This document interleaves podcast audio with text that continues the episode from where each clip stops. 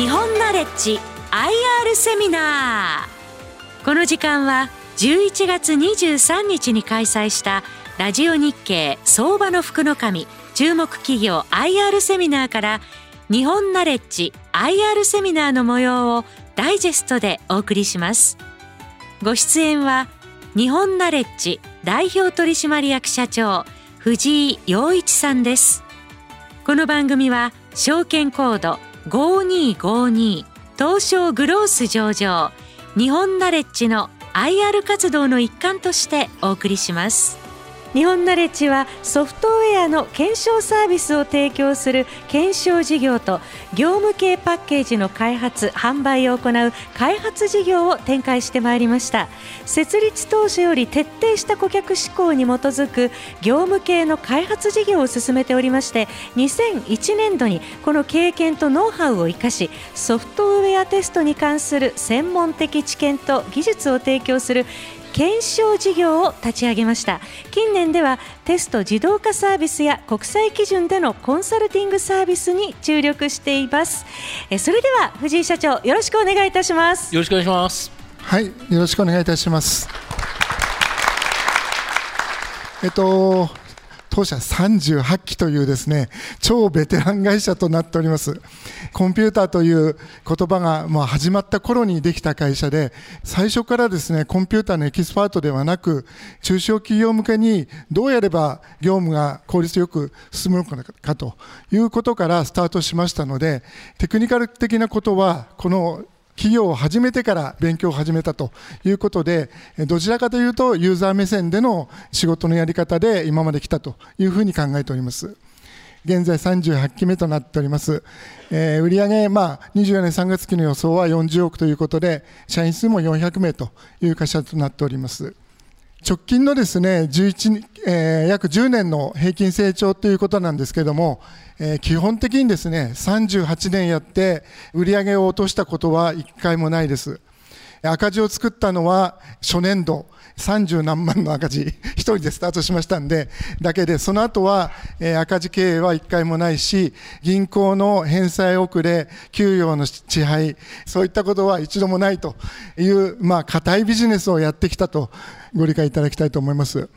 で、硬いビジネスやってたやつがなんで上場したんだっていうことになりますと、やはり我々の業界、これから小さな、えー、と会社だと、どんどんどんどん飲み込まれていって、自分たちのやりたいことができなくなってくるということもございますので、あと事業継承、いい人材の確保、そういったことを目指しまして、今年の3月26日にですね、グロスに上場させていただきました。やってることが検証ですね。これソフトウェアのテストです。で、開発の方は中小企業向けのシステムの開発と、SAP というのは、え大体企業規模1000億以上の企業が対象となるシステムです。当社の開発はですね、1000億以上の企業の日本のですね、SAP に当たるシステムは、グランディットというシステムがございます。これが日本語版の SAP というふうに言われています。これはだいたい500個から1000億企業以上の企業が使うもの。その次はですね、NEC の X プランナーという ERP のパッケージがございます。これはやっぱり上流の100億以上の企業が使う ERP。その下がですね、大塚商会が提供するスマイルという ERP パッケージ。この3パッケージで日本国内の25%の ERP、つまり販売関係の販売給与、財務、これのパッケージのシェアを占めております。当社はこの25%を占めるパッケージの元本開発からそれをもとにしたカスタマイズですね。お客様の仕事に合わせてこういうふうに少し直してほしい、ああいうふうに直してほしいと。そういったものに合わせた開発をやってるのが主流となっております。そういう意味ではゼロから作る仕事というのはほとんどやっておりません。ですから、昇竜も日本ナレッジ大手 SIR となっているのは、そういう意味で、日本国内の、まあ、売れてる ARP を提供しているあのグランディット社、それの代理店の日照さんとか CTC さんとか、そういった大手の SIR さん。で、エクスプランナーは当然 NEC ですので、NEC 全グループ。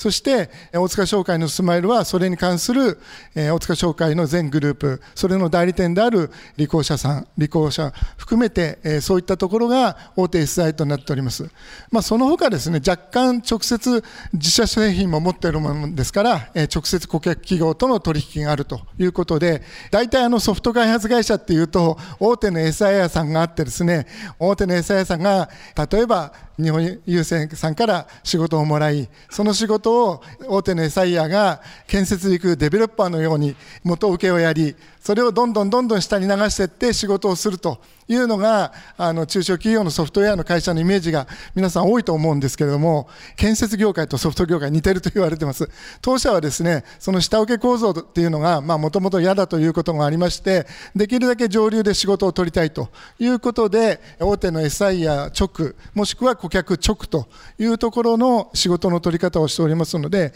そこがま強みではないかなというふうに考えております。もう少しですね、事業の中身の話をしますと、検証事業が売上の6割ぐらいです。で、製品サービスの品質向上支援サービス。これってこの後にも出てきますけど、ソフトウェアを作るときにはですね、お客さんから要求を聞いて、じゃあ、概算こういうものですよねという概要設計をして、それでじゃあ OK となるとそこから詳細設計をしてプログラムを作り始めると。で、プログラムを作ると、単体テストってそのプログラムがちゃんと動くかどうか。で、バラバラに作ったプログラムを全部集めて、ちゃんと動くかどうかという総合テスト。で、実際にお客さんに納入して運用が始まるというのが、えソフトウェアの全体の流れです。正確に言えば企画から廃棄という、えー、全てのライフサイクルがあるんですけれども、当社はどちらかというと、要求を聞いてから運用というところまでのライフサイクルの中で仕事をさせていただいております。そういう意味でテストというのは全体の3割ぐらいが実はテストなんですね。皆さん使い始めて面白いと思って買っても不具合があって動かなかったら大変なことになります。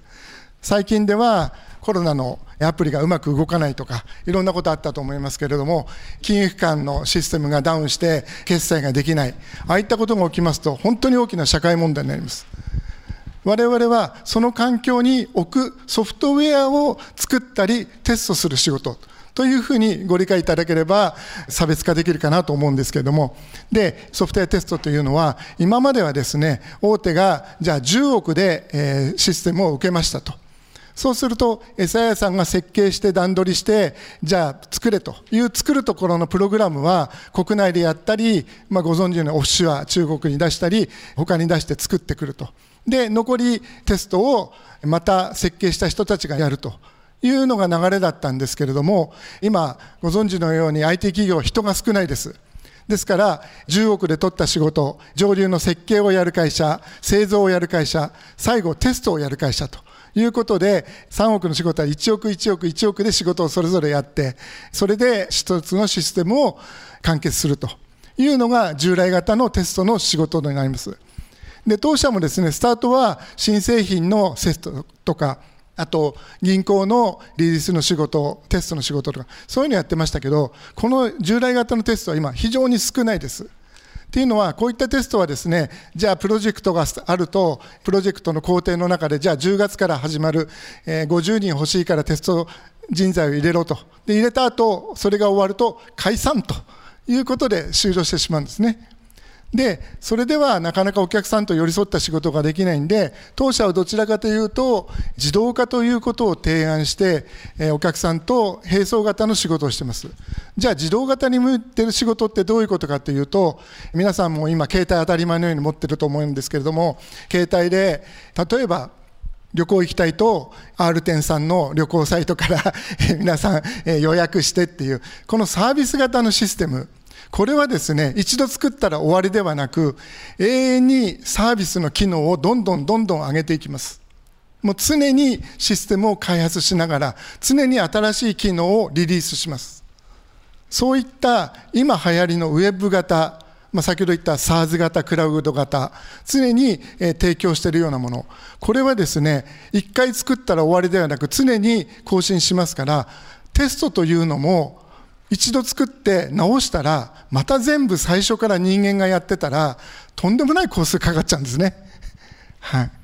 ですから新しく直したところをテストしてこれ全部のテストをし直すのを回帰テストっていうんですけどレギュレーションテストって言うんですけど全部やり直したらとんでもないコースになりますので、えー、直したところをあの一部直したら一晩かけて自動的に全部自動でテストするというのがこれからの主流になってます。意外と人間がコツコツやってるっていうのはもう古いアーキテクトでですねもう自動化が進んでるというのが皆さんに対するサービスがもう全部クラウド型ウェブ型になってるから我々のこの自動化サービスが非常に受けてるというところになります。でもう一つはですねオンプレミスっつって昔のシステムの提供はそれぞれの会社がクラサバってサーバーを立てて自分の社内に自分のとこ専用のサーバーを立てて端末を置いて運用してたんですね。でこれを中小企業向けに提供しているパッケージと言われているソフトはいっぱいあります。そういったところがですね新しく、クラウド上にサービスの仕方を SARS 上に上げ方を変えてサービス提供を変えると言った時に今までは社内で人間がテストしてたものをそういうふうにきっかけ提供方法を変えることになるんでそれをきっかけに自動化に切り替えたいというお話が今たくさんいただいております。各従来のソフトベンダーさんですね、パッケージベンダーさんから、やはりそれまでの実績で、あのおかげさまあるもんですから、今度入れ替えたい、その時に作り変えたい、その時にはテストも全部自動化に変えたい。ということでの、まあ、ニーズがあるもんですから、当社においては、テスト事業はほとんど7割以上が今、テストは自動化へのサービスです。そうすると自動化へのサービスって何が違うかというと、先ほどの1回限りですね、あのスクラッチでやると、じゃあ1億、1億、1億、3億の仕事を受けて1億はでかいんですけど、終わったら解散じゃなくてですね、お客さんは永遠にサービスを続けますので、私たちも並行型で、お客さんがプログラム変えたら、そこの自動化のプログラムを変えていくということを保守をもらいながら、長く並走型で仕事をさせていただくと。ですから一気に大きくドンという絵はなかなか描きづらいんですけれども、ストック型のまビジネスとして、実はテストの仕事があるというところが当社の大きな特徴でございます。え、そしてコンサルティングサービスはあのセキュリティの問題って本当に大きくてセキュリティをはじめ品質を我々中心にやってるんですね品質っていうと皆さんバグっていうつまり不具合がないことというふうにお考えなんですけど実は国際規格ではいくつかの要素があってセキュリティとかつまり使いやすいとかデータを移植しやすいとか効率性とか国際規格で8つの項目が決められて、セキュリティはそのうちの1つなんですね。それが全部きちんとできてて、初めて品質がいいということを言われてるんですけど、どうしても国内ではバグがあるのが、潰すのがテストだって言われてるんですけど、当社はそれだけではなくて、セキュリティの領域、お客さんが使いにくいものは、もうやっぱり受け入れられませんから、ユーザビリティと言われているユーザー思考のシステムの作り方とか、そういったところもコンサルしながらですね、一緒にお客さんとのシステム開発をやらせていただいていると。で、従来型の開発なんですけれども、ERP 導入サービス、日本国内の24%を占める3つの大きなパッケージのカスタマイズと元本開発をしております。で、業界特化型の ERP パッケージ、これいろんな業種がございます。うちではですね、鋼材卸というちょっと変わったですね、鋼材業。え皆様が座ってる椅子のこの足の部分、パイプですね。これも鋼材でできております。意外とですね、目につかないんですけど、いろんなものあるんですね。これの、まあ、卸をやってる業者さん。これ普通の販売管理でいいんじゃないのと皆さん思いかもしれないですけど、本当に小さいことなんですけれども、えっ、と、物を、この時計を、例えば10個仕入れて、8個売ったら残りは2個だと。子供でも分かる計算なんですけども、鋼材の場合には、仕入れは例えばパイプ10本なんですね。ところが売るときには、キロいくらで売るんですよ。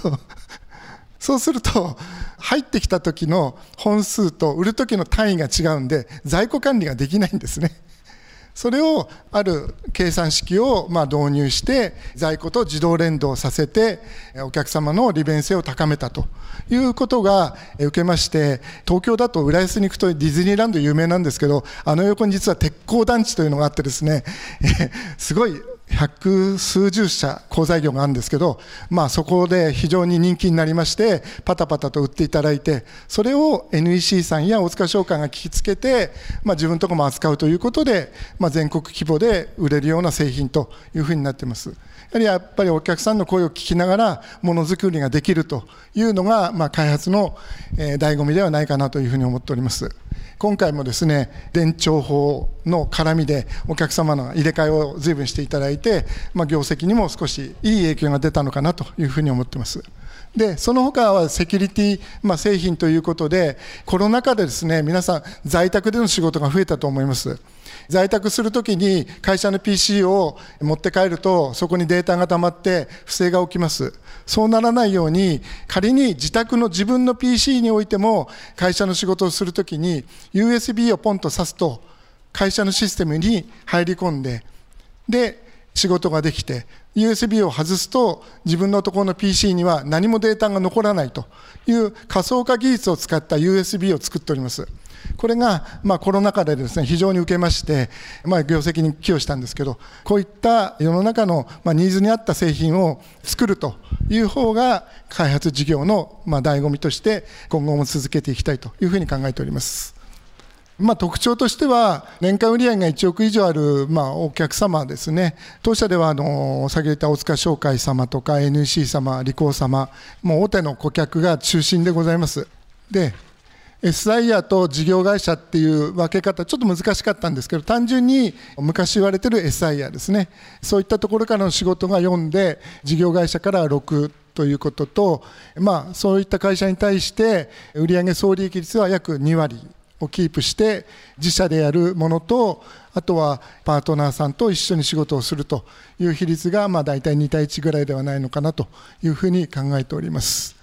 まあ、業績のマネジメントについてはまあ一般的なソフト会社ですので、労務費が全体のまあ8割以上という収益構造になっているということだけご理解いただければよろしいかなと思っております。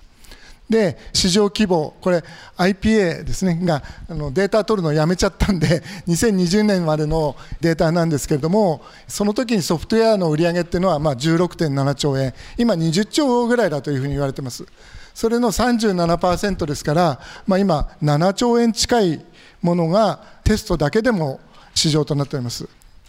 このあの事業を展開する中で、じゃあ、お前のところの業績どうなんだということでいきますと、やらせていただいている事業の内容が、先ほどと違って非常に地味なもんですから、まあ、売上的には、当社3月決算でございます。ですから、この数字はですね、この9月の数字となっております。19億9600ということで、前年対比18.2%、営業利益で4.5、当期純利益6.8%増ということとなっております。売上については前期16億に対して19億ということで18.2%ですね。通期では40を見ておりますので、それの半分が順調に消化できているというふうに考えております。事業別に行くと、検証事業がまあ、順調に成長しているということとなっております。で、その中でもですね、ソフトウェア検証のコンサルですね、このニーズが大きくて、このニーズって何かっていうと、冒頭でお話したように、今、オンプレで作ってるやつをクラウド、もしくは SARS で上げたい。その時にどうやって自動化のテストの実装したらいいのかと。これ結構古い開発会社さんって迷ってるし、わからないんですね。そういったところのコンサルの仕事が非常に増えてます。で、ただのテストをする会社とお前のところじゃどう違うんだというお話を受けるんですけれども、ある会社さんですね、コールセンターのシステムを作ってます。コールセンターのシステムっていうのは、電話がかかってきて、それを内容をま画面で表示して、で、回答したデータを蓄積するみたいな、そんなようなシステムなんですね。そうすると一般的なシステムというのは、えコールセンターシステムというのは画面に顧客番号とか名前で検索して表示して、その内容をま登録するっていうのはそうなんですけど、実は最初に電話がかかってくるという工程があります。まあ、PBX ですよね。それってソフトウェアじゃないんで、普通は受けてオペレーターが操作するソフトから始めるんですけど、当社開発会社で組み込みの開発とかできますので、その PBX のデータを持ってきたときに番号から自動的に検索をかけて、お客様の顧客データの画面を立ち上げちゃうというようなことはツールではできません。開発経験がない会社ではそういったところが作れません。うちはテストツールで作れないところは開発会社なんで全部作っちゃうと。そのお客さんに合わせて。ですから開発もやりながらお客さんのベストなテスト環境が提供できる。これはもともと開発やってる会社じゃないと多分できない仕事になります。若干スタートの時間はかかりますけれども、しっかりそうやって寄り添った仕事をさせていただいているということになります。それが結果としてコンサルが増えているということになります。売上総利益に関しても、開発事業、検証事業、ボリュームに合わせて増えております。で、若干ですね、あの、総利益の中のコストが増えてるんですけど、売上原価ですね、それはですね、原価の中に採用教育費、これを大きく入れておりますので、え増えてるというふうにご認識いただければと思います。今回、あの上場にの際して調達した資金は、基本的には採用と教育費に充てるというふうに宣言しておりますので、それがまここに反映しているというふうになっております。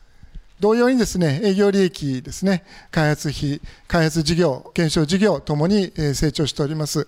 経費が増えてるのは、上場してですね、資本金大きくなったんで、東京の場合、外形課税という厳しいあの費用が 発生しますので、外形課税の分とか、あと、まあ、上場にかかる費用、それと監査法人等の費用、そういったものがかさんだかなというふうに思っております。で、まあ、3か年においても、まあ、売上は順調に来ておりますし、その中で検証、テストが占める割合は、今後とも増えていくのではないかなというふうに考えております。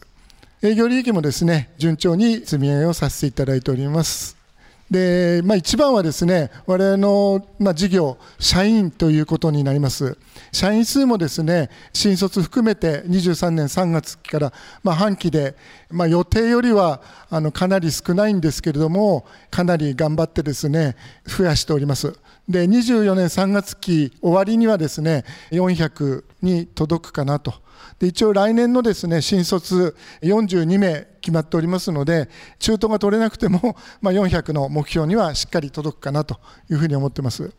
で戦略の一つとして長野県諏訪ですね。ここもともとセンターがあるんですけどその近くに今あの510坪の土地を確保してそこに100名以上勤務可能なセンターを建設稼働する予定となっております。稼働予定は来年の秋ですね。に稼働するという予定で進めております。あの当社人材採用ですね、戦略として地方採用ですね、地方創生含めて、地方の活性化に寄与するということで、ここを進めております。東京の離職率、IT 業界って10%って言われてるんですね。あの諏訪近辺だと、地方だと、やはり2とか3%。っていうあの離職率になってます。やはりそれぞれの土地にしっかり地に足をつけて社員を雇って長期で教育して長く働いてもらいたいというところを会社としても方針を出しておりますので当社は地方に関してはしっかりとしたあの地場に建物を建て自社物件で撤退しないという意思を意思だけではなく形で見せてですね計画をしていきたいというふうに思ってます。まあ、今後の見通しについてとなります。昨年35.5億、今年40億ですね、まあ、来年上積みしていって、できるだけまあ早い機会にですね、100億の規模に持っていきたいというふうに考えてます。で100億やるにはですね、まあ、1丁目1番地が人材戦略ですね、えー、こちらを掲げております。そのために調達資金は全部人材戦略と教育に使うということとしておりますけれども、実際に3月に上場して半年ですけれども、結構苦戦しております。ですから、中東を中心にもう考えてたんですけど、今後については多分新卒、新卒でやると、やはり一人前になるのには時間かかる。時間がかかる分、じゃあ成長が遅れるけどどうするんだっていうことになりますけれども、その分、まあ、積極的な M&A ということも考えております。で積極的な M&A じゃあ具体的案件あるのかっていうと、えいろいろ紹介は受けるんですけどご承知の通り難しくて手数料ばっかり取られて収支がどうかなと思っちゃうんで結構二の足を踏みながらですね慎重にやっております。今までも2社 M&A してるんですけどそれは全て縁故というか一緒に仕事をしていく中で会社を吸収させていただいております、まあ、今後もそういった形で一緒にできる会社があれば、まあ、M&A していきたいかなと思っております。今後の見通しについてですけれども、まあ、今期40ですね、これに関しては、まあ、折り返しでもほぼ見えておりますので、来月12月、第3四半期も終わろうとしております。おかげさまで、ソフト会社って売上が、案件があると伸びて、ないとへこむって会社が多いんですけど、当社は、先ほどから説明している通り、そういったビジネス展開をしておりませんので、安定したストック、においての利益確保ができていると。で、営業利益についても、当期利益についても、ちょっと利益率小さくないというふうにあのおっしゃる方、あのご指摘も受けるんですけれども、今はやはり人材確保で、そこに投資をしておるもんですから、ここ、今期、来期、そのもう1期ぐらいまではですね、しっかりした事業基盤を作っていきたいということで、本当に人材の育成、確保、そこに力を入れていきたいと思いますので、その分、ちょっと利益率は、ちょっと抑え気味に公表計画させていただいております。通期見込みの営業利益に関しても、えほぼ予定通りの数字、ちょっと上乗せできるかなみたいなところで推移しているところではございます。まあ、どちらにしてもですね今期の数字は過去、売上利益ともにですね過去最高額というふうになりますので、ここにですね確実に上乗せをしていって、基盤を作って、その先のホップ、ステップ、ジャンプにつなげていきたいというふうに考えております。今後についての、まあ、戦略というところでお話をしますと、公表しているところで言えば、えー、諏訪センターの、まあ、建物と、あとはですね、現在、筑波大学の産学連携のところとですね、協力していろいろやっております。筑波大とはあの昔、もうあの産学共同でスポーツの動作システムというのを作って一緒に特許を取ったりとか、そういったあの共同研究をしております。まあ、今、AI 系ですね、花盛りではありますけれども、先ほどテストの自動化という話を、まあ、当社の強みとしてやっておりますけれども、今、他のテスト会社みんな自動化自動化って言ってるんで お前のところ違いは何だっていうふうになると一歩も二歩も先行くのと開発がある技術があるというところの強みを言ってるんですけどそこにですねできればまあ AI 技術を取り入れていきたいと。それと一番厄介なのは AI で生成された画像。これが本当に本物なのかどうか、それをテストしろって話も来るんですね。これにおいては今非常に苦戦してます。ただ、ヒントはいくつか出てまいりましたので、まあフェイクのものなのか本物なのかそういったものを測るようなことも今後のものについては あの必要ではないかなというふうに思ってます。非常に難しいテーマですけれども、まあ、会社としては少し取り組みを始めているということで、本当にあの先ほども言いましたが、セキュリティ一つに関しても、これでどうだという新しいセキュリティ手法を作っても、それを破る技術がどんどん出てきますので、もういたちごっこです。つまりニーズがなくなることはないというふうに考えています。そういう意味では、え我々の事業、えちょっとだけスタートには基盤を作るために時間がかかりますけれども、世の中においては必要な事業だと思いますので、引き続きご支援いただければと思います。ありがとうございました。社長どうもありがとうございました。ありがとうございました。え本日は日本ナレッジのことがよくわかりました。日本ナレッジ IR セミナーご出演は証券コード5252東証グロース上場日本ナレッジ代表取締役社長藤井陽一さんでした。皆さん盛大な拍手をお願いいたします。どうもありがとうございました。よろしくお願いいたします。日本ナレッジ IR セミナーこの番組は証券コード5252東証グロース上場日本ナレッジの IR 活動の一環としてお送りしました。